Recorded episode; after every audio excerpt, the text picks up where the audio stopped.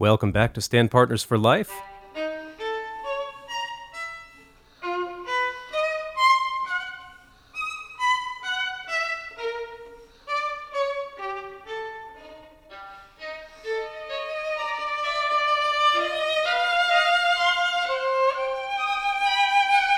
I'm Nathan Cole, and not joined today by my wife, Akiko Tarumoto, joined instead by great friend and colleague Brant Taylor, cellist in the Chicago Symphony. Thanks for being here, Brant. You're welcome. Thank you for having me. Brant's here in uh, not so sunny Pasadena. It's actually uh, we've got our some gloomy winter weather going on here, but that's uh, that's usually a good thing here, a break from the heat. I don't know how you're if this met your expectations coming out here. Well, being from Chicago, I'll take it. That's right. I remember, well, and as, as some of you may know, I spent nine years in the Chicago Symphony and Akiko seven. So both of us were colleagues with Brant for, for many years. So let's let's get a little bit of your backstory before we talk about something very interesting because you've experienced something this past year that I never have, Akiko either, a sabbatical. Uh huh. Um, well, as you know, there are benefits to working for both small and large organizations in in classical music, and one of the potential benefits of working for a large orchestra is the opportunity to take a sabbatical. I think most orchestras have some provision by which their members can do it, and I reminded myself frequently over the past year when I was off from the orchestra how lucky I was to just be able to do it in the first place. Um, in our orchestra, it's sort of done by seniority. When you've been in the orchestra for a certain amount of time, you can take one. And I went into it thinking only that I was going to maximize the time. I knew that it would go by quickly, and I wanted to make sure that certain special projects that I had, uh, that I was able to do those. And a wise person told me before I took it to also think about the things that I wanted to fill my time with during a typical day at home if I didn't have the obligation to go to work. So I spend time thinking about both of those things, just an average day at home, and also about special special projects, both musical and non-musical, that I might want to try to fit into this year that I had off. Yeah, I'm really interested to hear about those. I mean, we've talked some during this year uh, about what you've what you've been up to, and just for those who aren't familiar with sabbaticals as they pertain to orchestras, basically you get paid something. You don't get paid uh, what you usually get paid, and you don't have to go to work. In fact, you can't go to work, and you can't play in a, uh, in another orchestra during the time that you're on sabbatical from Chicago. If somebody's going to tell me not to come to work, there's only so hard I'm going to resist. Yeah, exactly. well, that reminds me of our, our friend, uh, another member of the Chicago Symphony, the bass section, who uh, on his blog has the progression of becoming a professional musician, right? I don't know if I get this right, but what, one is uh, wanting to play. That's the first step right. of success. Yeah. Right. Uh, two is wanting other people to hear me play. I think yep. three wanting to be paid to play. Yeah. And finally the the pinnacle wanting to be paid not to play. You know you've really arrived. well, before we get into the the details of this sabbatical, um, tell our listeners uh, just where you're coming from and uh, Chicago. Although you've been there for a while, that was not the first orchestra you were in. It wasn't. No. Um, chamber music is my first love. You might say the same thing, Nathan. Mm-hmm. And my education, both my undergraduate at the Eastman School and my graduate school work at Indiana University, were um, studying with teachers that had chamber music and solo backgrounds more than orchestra. And not that that was the primary determining factor, but because of that, especially at the undergraduate level, I went to summer camps that focused on chamber music and just sort of immersed myself in that repertoire and grew to love it first. So I was lucky to have a rather serious string quartet my last uh, years in school. And we left. Um, we sort of decided among ourselves that if we got the opportunity to play together after our education, that we would. And our timing was particularly good because a residency with an orchestra in West Texas, the Midland Odessa Symphony, was open at exactly the time that we were leaving school. And we were we auditioned and were offered this position. So my first years out of school were spent in the West Texas desert, hours driving from anybody who you know might hear me play the cello or uh, give input other than my three wonderful colleagues. So for many reasons, it was a very musically formative experience for me.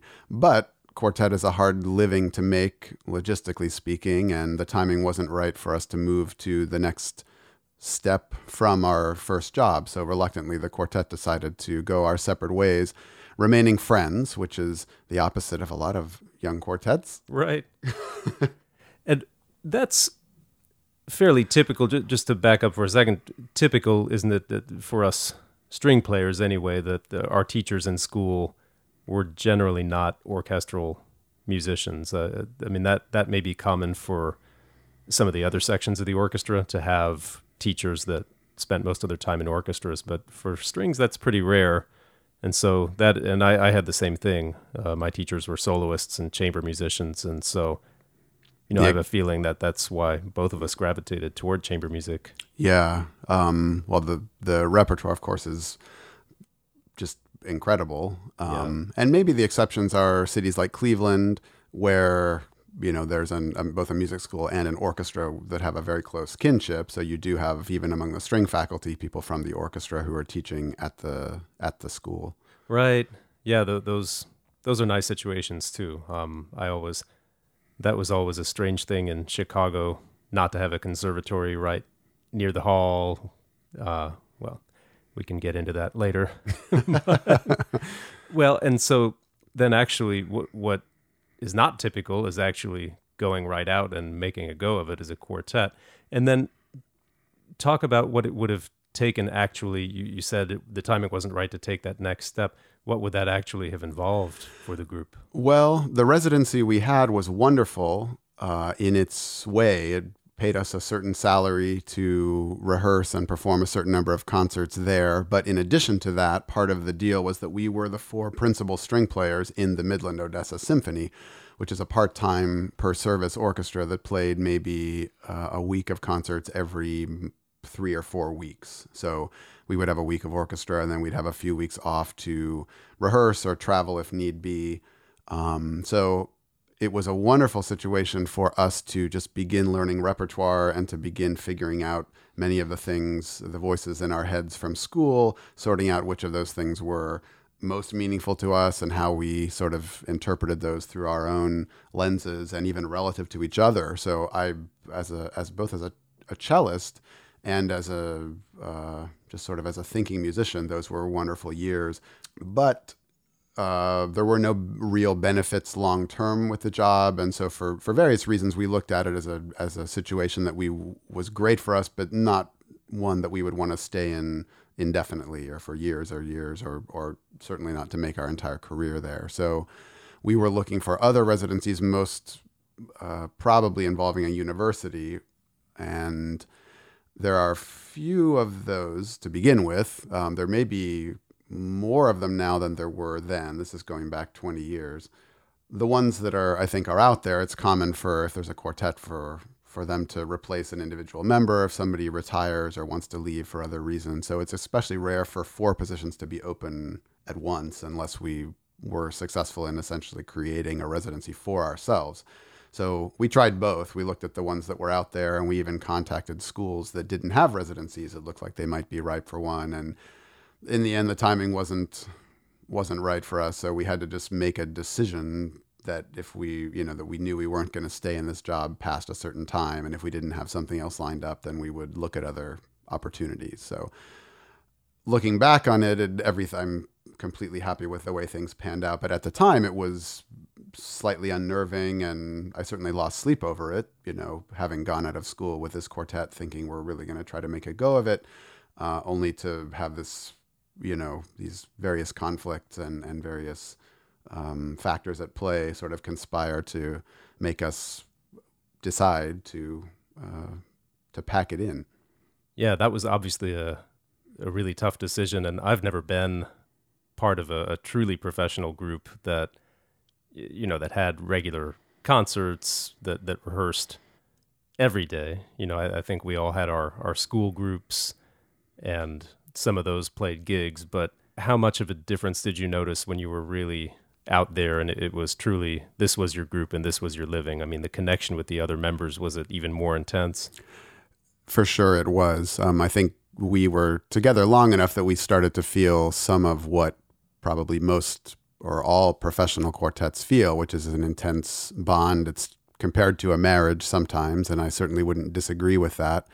Uh, we were lucky to do well at both the Fischoff and Banff competitions, and so we were beginning to be offered concerts as a result of that. And traveled together and and the stories that we had heard from some of our mentors about that seemed sort of funny to us at the time about taking separate flights and eating at separate tables in the hotel restaurant. We started to understand uh, the need for that distance so it became real to us. And if you had gone on i mean what i've read about the guarneri quartet for example um, there was a definite and, and written commitment as in none of us is going to take any solo gigs from now on. None of us is going to play any other chamber music unless the whole group approves. I mean, it's really it's a uh, monogamous commitment in that case. Is Yeah. that what would have had to happen? That's interesting. Yeah, I, I think so. Um, because our residency was with an orchestra, we a couple of us did play as soloists with that orchestra, which is a little Right. bit different. Um, and I don't know that none of us uh, joined other chamber groups as guests for for the repertoire that that involves that. I remember a couple of summer festivals that we went to where we sort of split up and combined with other people. So we weren't quite as strict as what you're describing the Guarneris had, but um, Well, as I that that was the the requirement of the cellist actually, who Okay. was uh, ten to fifteen years older than the other members and had had been part of other groups that exploded. And he said, "I'm not doing this again unless uh, the other three of you commit to this." So that Yeah. may have been a special situation. No, that makes sense. And those guys were so great that I'm sure they were being pulled in different directions as individuals besides trying to make it as a quartet. Well, so after you you guys made that decision, everybody goes their separate ways. Did you right away decide that you were going to play in an orchestra? That's a great question. Um, I think that was where all of our thoughts went, only because when you look at your options, they would be to look for a teaching position at a, at a university, probably, to try to join another quartet that had a, an opening, or to uh, begin to look at what it would take to get a job with an orchestra.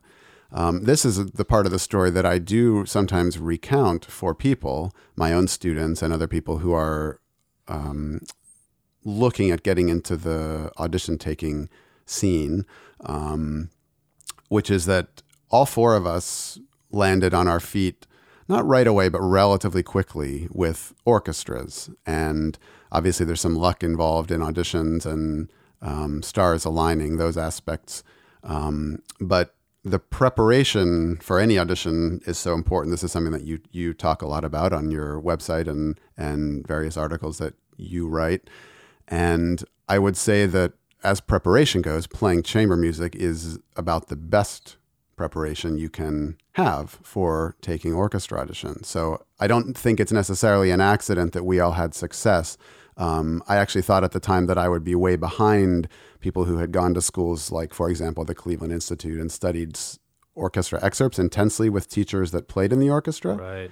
Um, but in the end, again, looking back on it, the opposite turned out to be true. Um, so uh, it can be. Uh, I don't. I don't tell the story often, but when when I feel it, like it will be inspiring to somebody, I tell them I'm a perfect living example of somebody that didn't have to get into the audition game in order to take ten or twenty of them, thinking that I needed to somehow get used to what was required in order to win, and lo- look at it as learning a new language. I'd much prefer to look at them as things that are very similar and and look at the overlap and and um, sameness or at least similarity as opposed to the differences because in reality I don't think there are that many differences between playing well in a quartet at an orchestra audition as a soloist um, and so forth. Yeah, that's a great point. I'm I'm glad you bring that up. Uh, That's one of the things I believe strongly too. That there's really you know there, there's not orchestra playing and other playing. There's there's bad and good playing, and uh, And when we've taught together too, you often make the point that each composer has his or her own language and that it's useful in playing chamber music to know the orchestral pieces of, of whatever composer you're playing and, and vice versa. You know, I, I have to say I feel a little bit sorry for our wind colleagues when we're when we're playing a Beethoven symphony or something, you know, that I've been able to dig into all the great string quartets and string trios and you know, that doesn't mean that I have the the special window into Beethoven's genius, but uh, it's just it's a much richer feeling playing that music when when we've been able to play so much other glorious Beethoven. It can only help to broaden somebody's worldview to know more and more music by whatever composer it is. Yeah. I've had wind colleagues tell me that they feel sorry for themselves, actually, that they don't they don't have the great piano trio and string quartet uh, literature that we do. Well, uh, that is true. I mean, we're we're spoiled as string players with the with the chamber music, and uh, like you say too, really helpful for auditions because, well, I I, I want to get your take on on why that is. I know for myself now that I play less chamber music than I did in school. As soon as I get started rehearsing in a group, my ears just uh, they open really wide. Sometimes because it's an unfamiliar piece to me, and but mostly because everything just has to be so exacting. And if I were to name a reason that, that that's so helpful and for audition, that chamber music is helpful for auditions, it would be that that that you you expect to play exactly you know each note the way you want. That and yeah, also yeah, playing cleanly of all the basics that nece- nece- by necessity have to be in place for success at an audition. Um, dynamics, intonation, rhythmic stability, um, articulations, and the various types of bow strokes we need. Um, certainly that, but beyond that, taking responsibility for your own musical ideas, but in a way that's not uh, rigid, meaning you have, if you're in a quartet, you have three colleagues there, and you find a way to have your ideas sort of gel with theirs and even be affected by theirs. So there's an openness and a receptiveness. You said your ears open really wide when you're in a group. another image, you know, that sometimes used is antennas. It's like mm-hmm. how large are your antennas and how right. wide do they open? So chamber music, if you're willing, will teach you to have the largest possible antennas and and not just about playing your own instrument, but about the communicative and sort of democratic aspects of just the interpersonal play, which is important in in life generally, but I feel like that also affects somebody's music making. It gives an, an openness and a sort of uh, can give a very genuine quality uh, to somebody's playing. Definitely. Well, and that's that goes for four people, and it goes for a hundred too, which we'll we'll talk about. Those so, interpersonal relationships uh, with a hundred people are quite something. Yes. Um, you said something great, taking responsibility for your own part would you agree that it's better to come into a chamber music rehearsal having very strong ideas about how you want the music to go, or or do you think it's better for for each of the four people to come in just sort of neutral and and find an interpretation?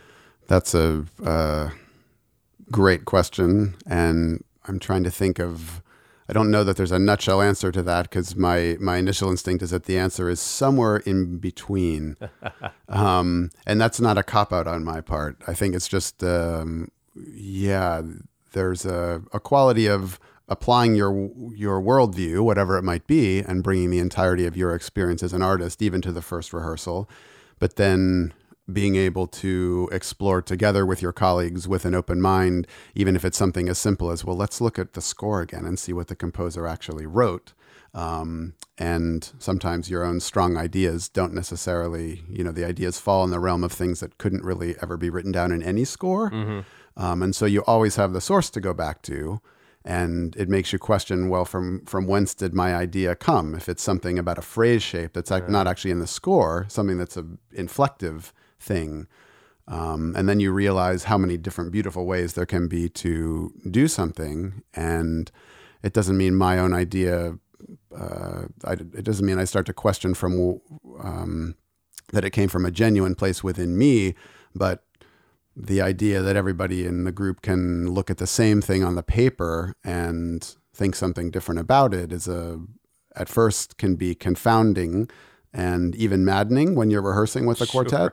It's like if you guys would just agree with my Yeah. great idea, then we could all be done with this and move on. But as you well know, it doesn't always work that way. And that process, um, without the people realizing it at the time, is valuable and I think indispensable to developing a certain type of musicianship, which serves people well almost no matter w- where they end up in the profession.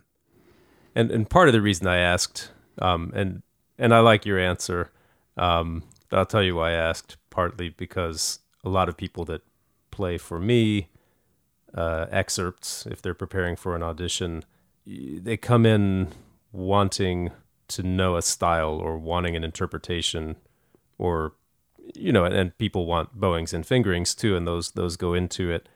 But I feel like the people who are going to win come in playing Mozart like Mozart, or you know, uh, that could mean a lot of different things, of course, but they have a way to play Mm, yeah. each selection. Um, they're not starting from from nothing.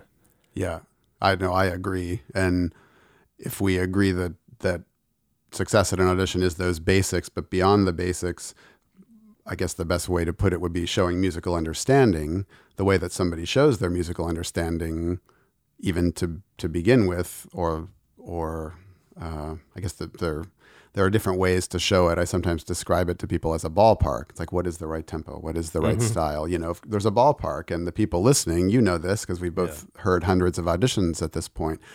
Somebody giving the impression of being somewhere playing on the field in the ballpark. there's a lot of latitude there. Oh, yeah. And some people come in with overly rigid ideas and they don't allow themselves to play in the full range of what a piano can be or a forte can be, for example, or range of tempi that, that result in, you know, the best feel for them when they're playing alone.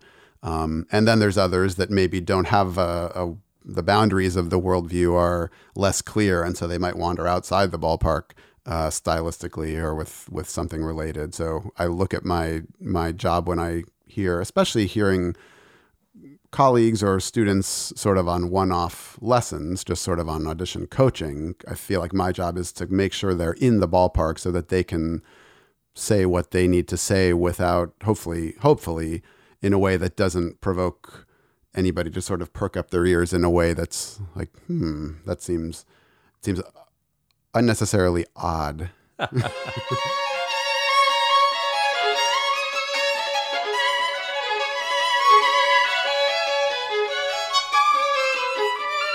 well i remember um, bill Preucil, the concertmaster of the cleveland orchestra he has one of the cds out there that that where he goes on a tour of a lot of the violin excerpts. And then my favorite part, you probably know this CD. I don't know if you remember it well, but my favorite part is a little rant he does at the very end. It's the last track Yeah. on the CD.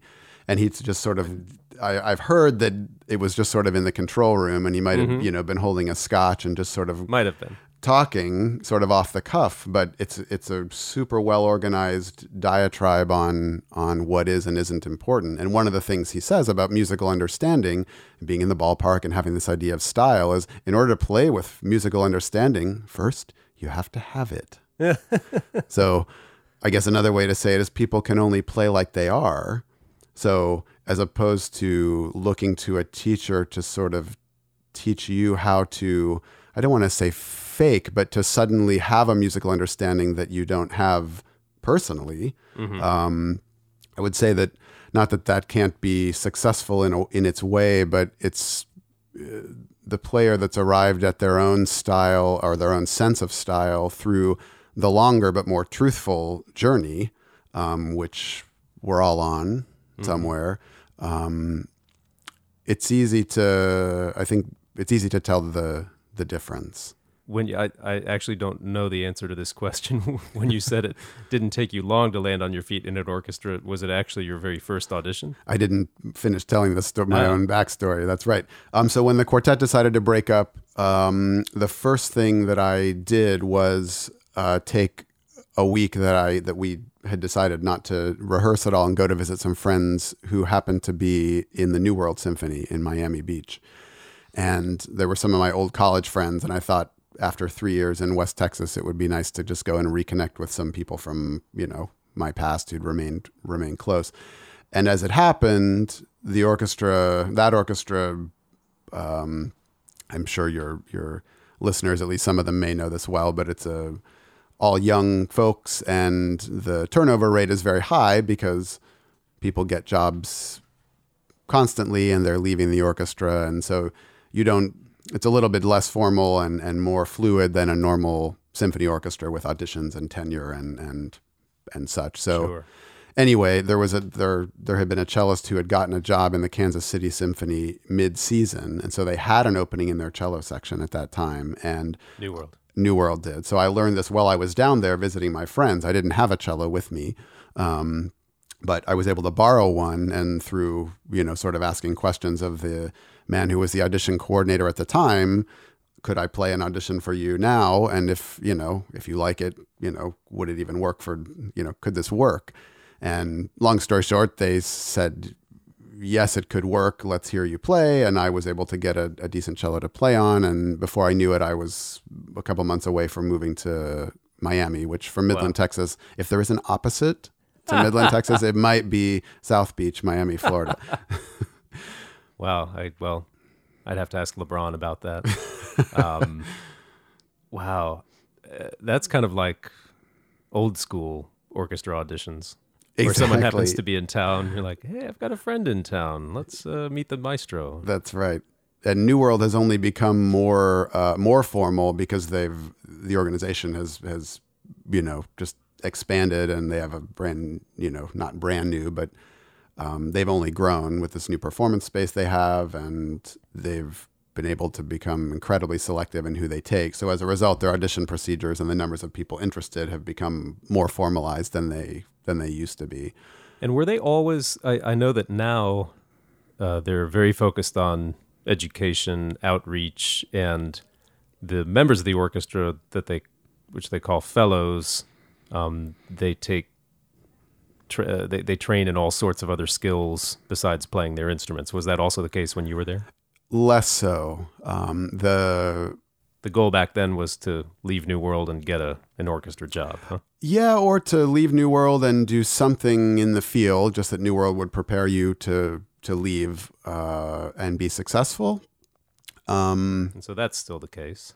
That is still the case, and I would say that th- that it's a, quite a well funded organization, so they're lucky to be able to spend what it takes to be almost at the forefront of current technology and just sort of broad thinking ideas about how do we prepare these people. They have a unique mission that's different from an you know, the orchestra that I play in currently. Of course, we have a mission to reach out to our community and an, an educational mission, but it's not a mission to educate the members of the orchestra, which of course New World has because these Right. are all folks that are on the cusp of, of some some type of professional career. Yeah, I just did something they call a virtual hangout where uh, two of the fellows run a half hour live interview show live on the internet. And so folks were able to ask questions. It was great. Uh huh. Um, I've done a couple of things for them where, well, I've done a, a since I was a member there, I've done several things for them that go under the category of sort of outside the box thinking, um, taking orchestra excerpts apart and they video record it and upload it to their this massive archive that they now have of master classes and people just talking about um, the audition game and taking a particular excerpt or two apart and demonstrating and giving advice and and such. yeah, I love what they're doing. And you, so you were there for how long? Well, I was there for about a month before I won a job in the St. Louis Symphony. um, so this is the part where the part about chamber music being uh, great preparation comes in. I was not in a hurry to leave New World because it felt like a sort of very warm, fuzzy environment. I was around my college friends, and I would have been happy to stay longer than I did. But this was the first cello audition that came up during my time there, and they're quite good at giving people time and latitude to take auditions as they come up. So because it was an opportunity that was there, I felt like I needed to look at the list and at least see if it was, you know, something I could have ready in time. And um, it was. And so I, for the first time in my life, at the, I would have been probably 23 or four, looked seriously at a list of excerpts and tried to figure out, okay, between now and say four weeks from now, how do I want to learn these things? So at, at the time, did that seem like a short timetable, or you just had nothing to compare it to? I didn't have much to compare it to. Um, the solo part of it, I was was music that I had ready, so it wasn't actually looking at the entirety of the list. It was more the excerpts, and it was a reasonable list of maybe eight or nine standard excerpts. Well, um, and that's that itself is a good point too. That I mean, you were you were ready for the opportunity when it came. You know, because you were playing, you were practicing. True, that's true. Yeah. And one of the things that happened during that time, this goes to our earlier point, is that when I sat down to look at, say, Brahms 2 or Brahms 3, very common cello excerpts, or Beethoven's Fifth, the second movement, it was then that it really came to me that if I was out, if I had been out playing Beethoven's string quartets, it was really not rocket science to figure out this, you know, simple but uh, deceptively complex in the way that some simple things are. Tune how it should go what's the what's the style what's the density of the sound what's the what colors might be included what does it mean to have a subito dynamic how is that different from Mozart, for example, or how is it different from Shostakovich? And and so in in that sense, those were the types of decisions that I didn't agonize over, and I didn't feel like I needed somebody else to tell me the right way to do it. Yeah, it comes from you. You you take responsibility, and you. So, wow. So you won your first audition. Well, you won your first two auditions if we're going to count New World too. Uh, I, yes, I, I suppose I did. So I should have quit while I was ahead. Batting a thousand. You were in St. Louis for how long before going to Chicago? Uh, I was there for only one year. Again, not because I wouldn't have been happy to stay longer, but I knew I liked Chicago as a city. Um, I, I sort of thought of it as maybe the city that I would pick for myself if I had the choice. Mm-hmm. And not not unimportant. It was a drivable audition from St. Louis, which as a cellist financially is a consideration sometimes. Yeah, that's true. And it's something we violinists don't always think about. we who are used to stuffing them into overheads, although even that's getting more difficult than it, than yeah. it has been. I almost consider myself lucky that I have a seat if I'm on, on a flight with violinists who are worried about getting on and having the overheads be full. And right. And the, even if even when you buy your seat for the cello, sometimes they hassle you. Yeah. And they don't give the cello a drink or and a meal anymore. No, I, I think I caught the tail end of that gravy train. I remember eating a couple of two, you know, two meals maybe once or twice on a flight. so no, I threw the cello in the car and um, drove up for this audition. In this case, the preliminary round, the first of the two rounds that Chicago has, and the final round were I think between two and three months apart. I hate when they do that. It presented a a little bit of a um, yeah. It, it it was it provoked thought for me about how to you know sort of not over overreach by letting it go too far, but at the same time um, not burn out on the list in the meantime. And I'd sort of I think I I solved it partially by doing other things musically that I felt would keep me in shape and. Mm-hmm I guess, it, and you probably you know feel this too. If you feel like you're in great shape at the instrument, then it doesn't matter whether you're about to play an excerpt or a sonata on a recital or a concerto. You just you feel sort of like prepared and, and confident that you could do whatever's required, right? At least within the limits of your technique as you know it. That's a great feeling when when you have it. Yeah. So I felt like I was maintaining my technique yeah. maybe more than maintaining directly every day the list of excerpts because okay. that might have had diminishing returns just, you know, in terms of what do I, you know, what do I do now? And right. It's nice to go away from things and come back to them also. Absolutely. Especially, especially excerpts. um, well, and so we were in Chicago for nine years together, and we to here at on Stand Partners for Life, we talk a lot about the the orchestra life and and the schedule and and the day to day. And I do want to reminisce a little about Chicago. Um, talk a little bit about the sabbatical since we we kicked off the show teasing that concept a little bit. But um, how long had you been in the orchestra before you took the sabbatical? The sabbatical would have been my 18th season playing, so I was in for wow. 17 years before I took the year off. It's a lot of a lot of Bruckner symphonies. It is. It's a lot of. It's a lot of a lot of things. Yeah, a lot of. um, so yeah, what? Uh, well, a lot of what, and and how did that uh, lead to your desire to get away from it for a time? Well, part of it was knowing, just having the privilege. Period, as I said earlier. Um, another part of it was, and I know that you're like this too. The orchestra has never been the entirety of my musical and artistic satisfaction. Right. So. I'm a teacher as well. Um, I love playing chamber music. Um, I, as a part of my teaching job at DePaul University, I give at least one. I try to give two recitals there every year, not because anybody's forcing me to or paying me to, but just because it's important. And so um, I knew that I would be using the sabbatical for in one of the one of the ways I would be using it would be a slightly more intense version of other musical things that I enjoy. So I still did teach my students. I didn't take a sabbatical from that, but what freedom from the orchestra schedule allowed, and I'll come back to that because that was actually one of the thing main reasons that I thought, oh, I, I could take a sabbatical because the orchestra schedule is relatively rigid. As you know, certain nights of the week are invariably taken yeah. up with concerts and rehearsals and such. So we don't go out for Saturday night dinners. No, not unless it's going to be after the concert or before the concert, but sans any kind of alcohol. Right. um, so one of the things I enjoyed most just about the sabbatical generally was freedom from the schedule, the regularity of the schedule. So um, I have many colleagues who are teachers at various universities around the country, and they were a surprising number actually were able to arrange for me to visit for a few days and give a recital and do master classes or talks about uh, excerpts or audition preparation or just my life in music, whatever the subject might be. So I did. I had a couple of recital programs uh, sort of ready to go at the drop of a hat and played.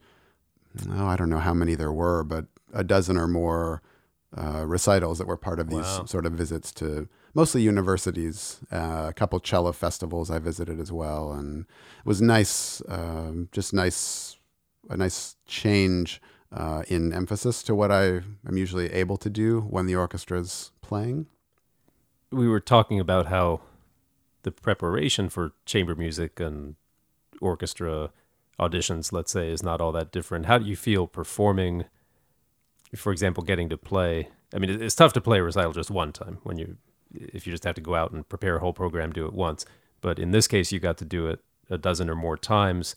How was that compared to the feeling you get playing an orchestra program three four times? Similar, I guess. The main difference in this case would have been that the recitals, in most cases, had weeks or even several weeks in between them, whereas an orchestra uh, in a given week will play a program on consecutive days three times. Right. and maybe if we come back to it it will come back to it you know several weeks later and play it on a tour.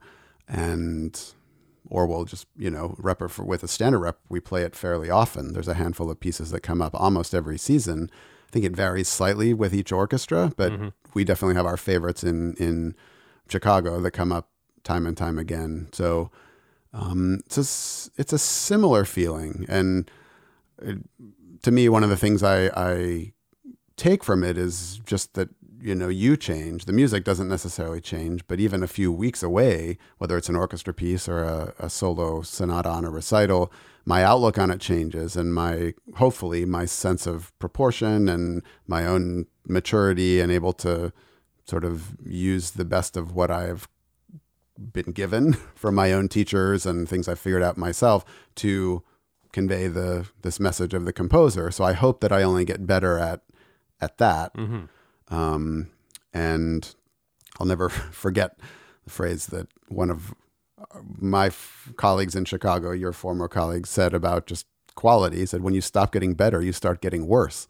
so I've had that in my head um, since I heard it, and just I'm both with these recital programs last year and just pieces that come up again and again in the orchestra where it would be tempting to play it or look at it exactly the same way as you did last time, I'm constantly aware and actually increasingly more interested in not doing things the way I did it last time, mm. not playing the same music, playing, you know, um, different pieces. But even with some of the really standard repertoire that we see a lot, I appreciate in the orchestra a conductor that comes in with a, you know, a fresh approach that I haven't seen before, and I try to find that for myself in in solo playing as well. Yeah, and that's good. That's about as close as well you or I have ever gotten to the soloist's life, right? Getting to to stick with basically a, a, group of pieces for for a whole year, but but play them a whole bunch of times. I would love to have that experience sometime. Yeah, no, it's I I highly recommend I highly recommend sabbaticals. well, and what non-musical uh, opportunities did you take advantage of? What were the things you liked best about not working? Uh, the first thing was uh, some non-music related travel. Spent some time in the UK. Uh, I spent some time in Scandinavia, which is a place that I had never never been before. And that Scandinavia jaunt included a, a side trip to Helsinki, which, among other things, allowed me to visit the home of Jean Sibelius, who is one oh, of my went. favorite composers. Yes. Oh, okay. um, he lived in the same house the last between 50 and 60 years of his life. And his wife lived there uh, for several years after he died. And then when she died, it went to their family, and then the family gave it to the Finnish government. So it's been sort of a, a museum and a, a, pilgrimage site ever since. Did they let you try the sauna?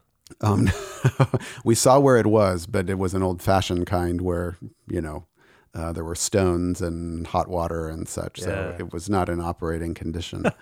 um, but to just to be that connected to a composer as a as a human being, similar similar to the the cemetery outside Vienna, where you can go and literally look at the graves of Beethoven and Brahms and Right. and Schubert and Mahler, and um, it humanizes them in a way that that for me makes me more want to. Uh, sort of delve into why they why they wrote the things they did, but so anyway, this was a pleasure trip that also involved uh, a very musically related side trip. Um, spent some time in Italy as well. As far as projects go, the two main things that I did, I think they both might go under the common heading of wanting to become a student of something anew, you know, that was outside music. So I took some um, pretty intensive Spanish classes. It's a language I studied when I was in school, so I wasn't starting from nothing, but it was certainly the most intense kind of one-on-one instruction I'd had. You read about how the older you get, the harder it is to learn. So I wanted to try to stretch my middle-aged brain in directions that you know, sort of to prove to myself that I could stretch it that way. Um, and the other thing I did was a 10 day meditation retreat in silence, uh, a couple hours from Chicago, studying a particular type of meditation called Vipassana. Yeah, now that is, yeah, both Akiko and I wonder if we could ever do that. Well, I'd always been fascinated by people who do meditate, partially because I had no idea what it actually meant. sure. And so I dipped my toe in the water using an app on the phone, which makes it very easy for anybody to do five or 10 or 15 or 20 minute uh, sessions of meditation, basically sitting anywhere quiet. So it's very portable. It's something you can start to do um, without too much investment. And I was using these just to prepare myself for the intensity of the retreat, which involved nine to 10 hours a day of meditation for 10 days. So that was uh, you know, ratcheted up by a factor of I don't know what com- compared to anything I had done before. Wow. And was not the easiest thing I've ever done. But um, as you know, most of the worthwhile things in life don't just fall in your lap with the greatest of ease. Um, so I was very happy that I I did it and came away with uh, with some good lessons to to take away, and some things that probably directly correlate to uh, what we do in terms of ability to maintain concentration. As I say that, I I, I mean it in the sense not a, not the ability to con- concentrate super intensely, which actually is hard to sustain, um, but the ability to remain undistracted is maybe a better way of putting it. So, from a performance standpoint, it's easy to see why, for any performance, um, the ability to remain undistracted can be a, a great asset. And when when attention spans seem to be getting shorter and shorter, and not just with ads, but with social media, and you know how long people tend to pay attention to something, because as artists we have to pay attention to something for longer than probably the societal norm at this point. Um, maintaining sort of undistracted concentration is is a a good thing to have in your pocket when you need it. Oh yeah. Well, I I wouldn't rule it out for myself. Uh, you know, everybody everybody you've talked to about it probably says the same thing. You know, I don't know when I could find ten days to to do it, and I admit I think that way, especially with the with the three kids. But you know, you can make anything happen, and it's I suppose it's never too late No. either to challenge yourself in that way. I really wonder how my focus, my uh, Well, it was it was easy for me to work it out logistically with the ten days during the sabbatical. Right. Yeah, it it sort of took away that a challenge that would be significant in my life otherwise. right. Yeah, that, that I remember when you said you were going to do that, and then you did it, and came back, and we who check our phones twenty times a day, wondering just how that would have worked. But yeah, I'm I'm really happy to hear how transformative it was. Yeah, it was uh, it was time well spent, and the whole year for that matter. You know, um, I knew it would go by quickly. So to me, the worst sin or the greatest failure I could make would be to make plans and fail to have them fail to f- fulfill them. Mhm. So I tried to be realistic in the list of plans I drew up beforehand, and was happy to say. Um, I checked off the last thing off the list just the weekend before I went back to work, which was to take a knife skills class, like a cooking Ah. cooking skills with the knife class. So I I squeezed that in at the very last minute. I did manage to But cut myself preparing Thanksgiving dinner Oh, no. last week, so I don't know how mine aren't hundred percent. uh, How was that though? Because I've, I mean, I've cooked for so long, but I, still, yeah, I, I, you know, I see the cooking shows and I don't look anything like those guys.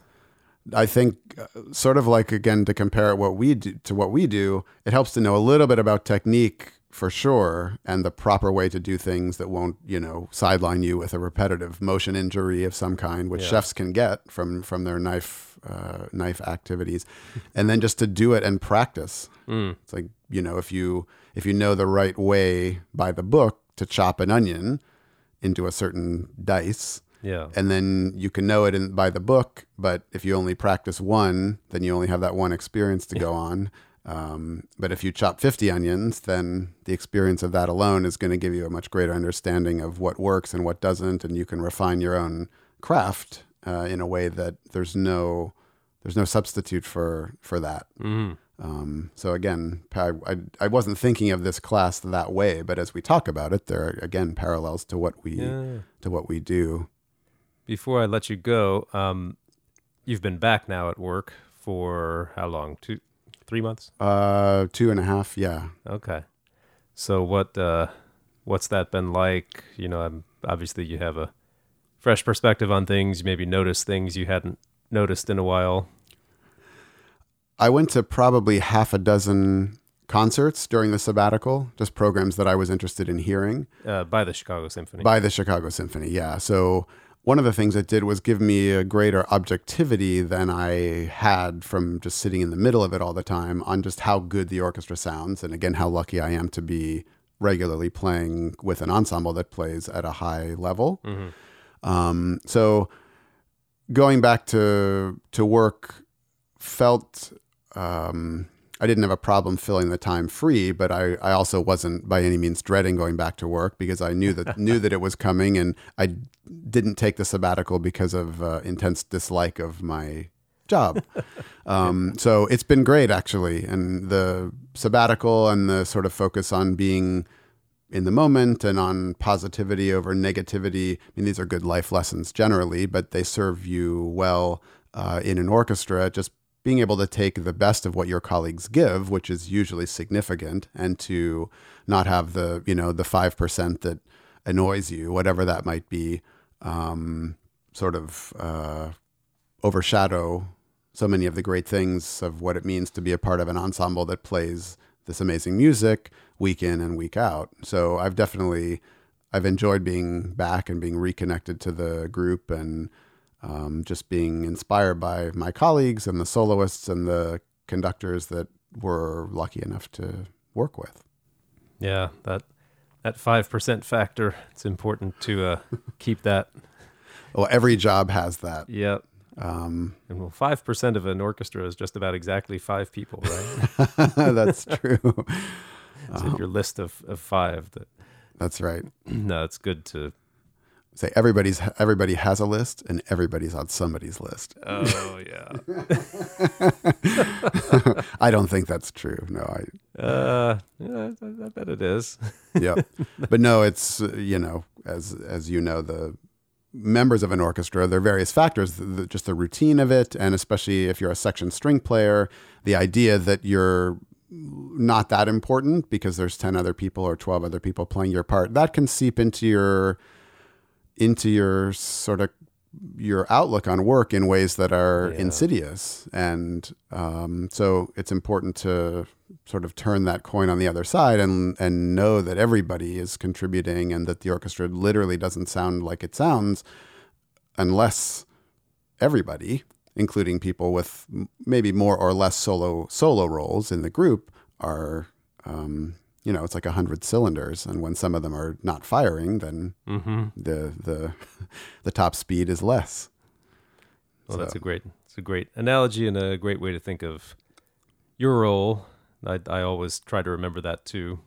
Yeah, I mean, other, all of your colleagues are counting on you, and they're all pulling for you too. I think. yeah Um, so it's good. It, it's it's a good it's a good life. It's a it's a great job. That I, I was really happy to hear about your time away and what that did for you. Um, and mostly, yeah, I want to thank you for sitting down here on Stand Partners for Life. This has been just a fun visit. Anyway, we're about to go uh, with Akiko and a few other friends. We're about to go bowling. yeah I haven't been bowling in a while. I don't know if you have. no definitely not so we're, Well, we may not even get a lane. the cameras and the microphones will be off while we're bowling Oh yeah. So we're gonna go go do that and mess up our wrists, and uh, I will speak for Akiko and and say bye for her. As always, visit me at natesviolin.com, and if you would check us out on iTunes and leave a rating or a review, and your comments about uh, what we're doing and what you heard from Brant today. It's been a great uh, great visit with you, Brant. Thanks again for being here on Stand Partners for Life. thanks for having me and i hope your listeners enjoy uh, and get something out of this Oh yeah.